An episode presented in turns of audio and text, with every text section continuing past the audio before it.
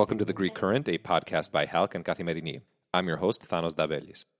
Exactly 200 years ago, President Monroe outlined what became known as the Monroe Doctrine, a doctrine that framed U.S. foreign policy for nearly a century.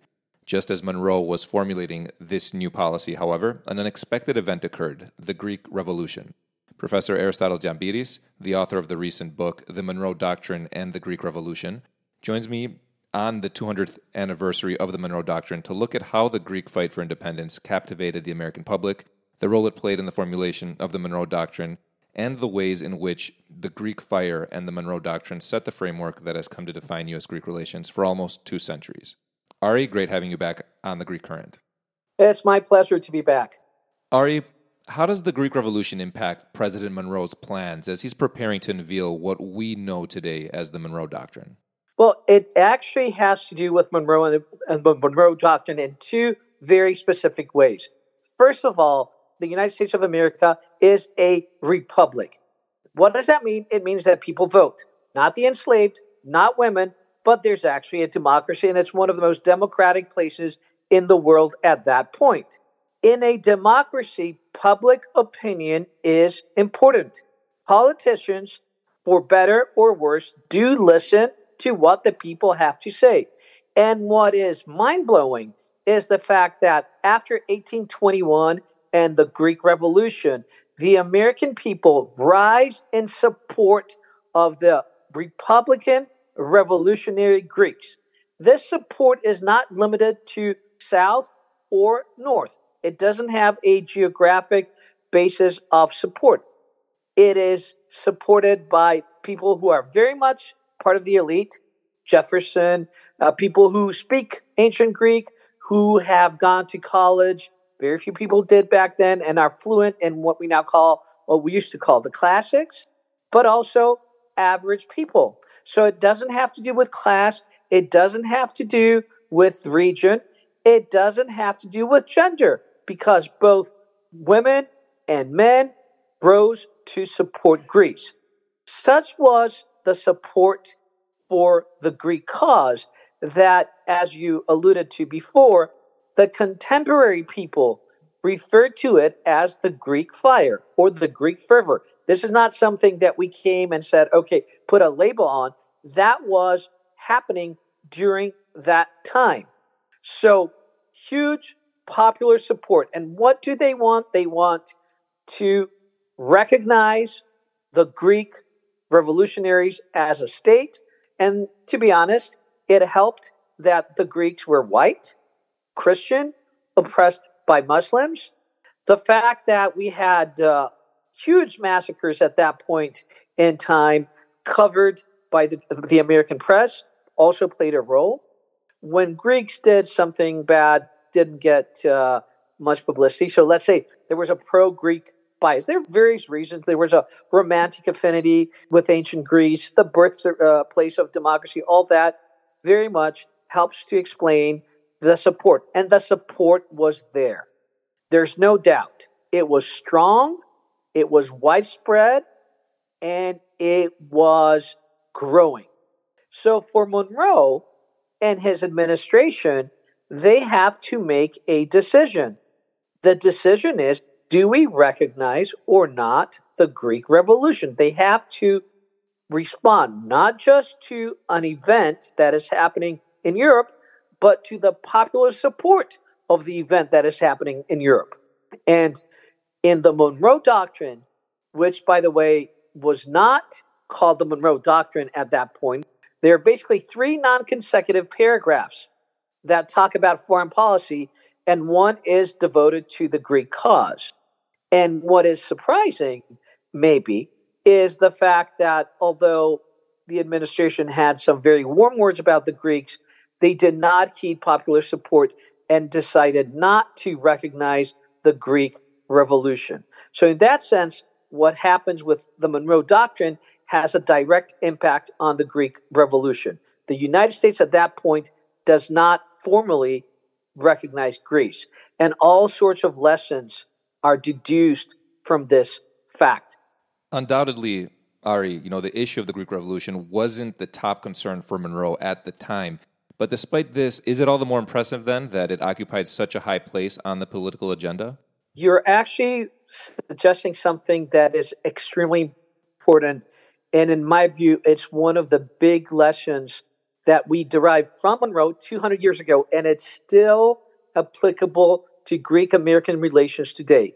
We talk about Greek American relations, bilateral relations, and there are a lot of things that happen, especially in education or culture, that are truly of a bilateral nature. However, since 1821, the United States rarely views Greece alone.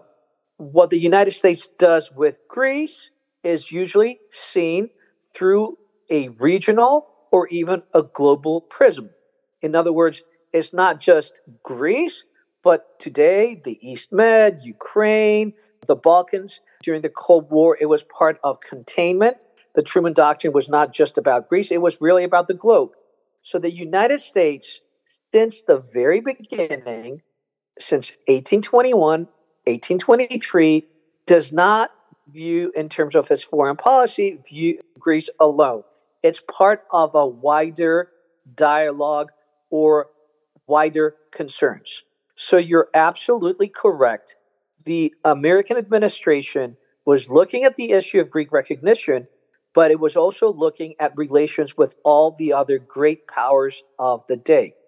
And let me say very quickly that although the United States was tremendously ambitious as a country, it was back then much, much smaller and less powerful than it is today. Population about 11 million, fewer than half of the states that it has today. So it was not one of the great powers of the world. It was probably the most ambitious power in the world, and uh, for good reason. But the United States, when deciding what to do with Greece, had to fit this decision with relations with the Holy Alliance, very conservative, Great Britain, France, Spain, Greece was part of a wider geopolitical rationale. In retrospect, what is amazing is not that the Monroe administration did not recognize the Greek Revolution, because the Monroe Doctrine was basically a document that told the Europeans to stay away from the Western Hemisphere and certainly not to bring their monarchical political systems to that part of the world. And this is really what happened with a couple of ex- exceptions uh, in Brazil and a couple of short lived ones in Mexico. There were no monarchies, kings, that kind of system in the Western Hemisphere. So it would have been a little bit rich for the United States in the same document that says, with a certain degree of audacity, keep out of our affairs. Do not bring your political systems here. And on the same document to say, but we recognize a republic in Europe. It almost as much as I would have liked it being Greek and everything, I understand how difficult that is. However, the Secretary of State back then was John Quincy Adams, the son of former President uh, John Adams, and subsequently he also became President of the United States. And he kept a diary. You know, back in the remember when people actually kept diaries, he was very meticulous about keeping a diary. So there's a cabinet meeting, and he returns home, and Monroe had just presented the first draft of what we now call the Monroe Doctrine. And John Quincy Adams reports in his diary that the first draft is recognizing the Greek Revolution and the Greek Republic. The second and final draft, they changed that. So for me, what is amazing is not that Greece was not recognized at that point, what is amazing is how close it came. And I think the reason that it came so close had to do with the really good feelings and positive feelings and support that the American people felt for the Greeks. And that positive feeling and that support has been a cornerstone of U.S. Greek relations for the last 200 years. And I, I want to bring us to today now, Ari. Last year in May, Prime Minister Mitsotakis delivered a historic speech to a joint session of Congress. And we are seeing a confluence of values and interests like never before between Greece and the United States. Can we say that, you know, the Greek fire that consumed American Philhellenes 200 years ago has also engulfed the DC officialdom today? So, two things. One is the positive feelings that the American people have felt for the Greeks was not a one off. There are other manifestations of it, and something that is partly forgotten is 100 years ago, after the Asia Minor catastrophe, the widespread American philanthropy in Greece. And in fact, to this day, we have a lot of donations and a lot of support, and this is people to people. However, when it comes to governments, we have not, from a Greek perspective, always seen the support that we think and I think we deserve. There's some really bad episodes. What happened in Cyprus in 1974, the support for the Greek junta, uh, for which Bill Clinton, president, then apologized in Athens in 1999, and other episodes. So basically, I think you have four things you have values, you have personalities, you have interests, and you have policies.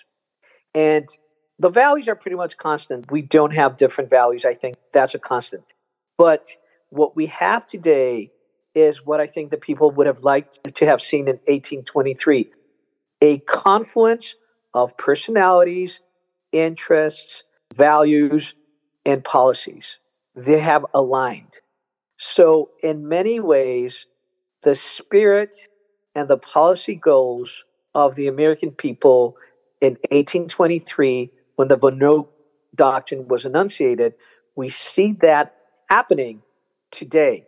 I don't know for how long it's, it's going to last because it's hard to make predictions, especially about the future, as Yogi Berra has famously said.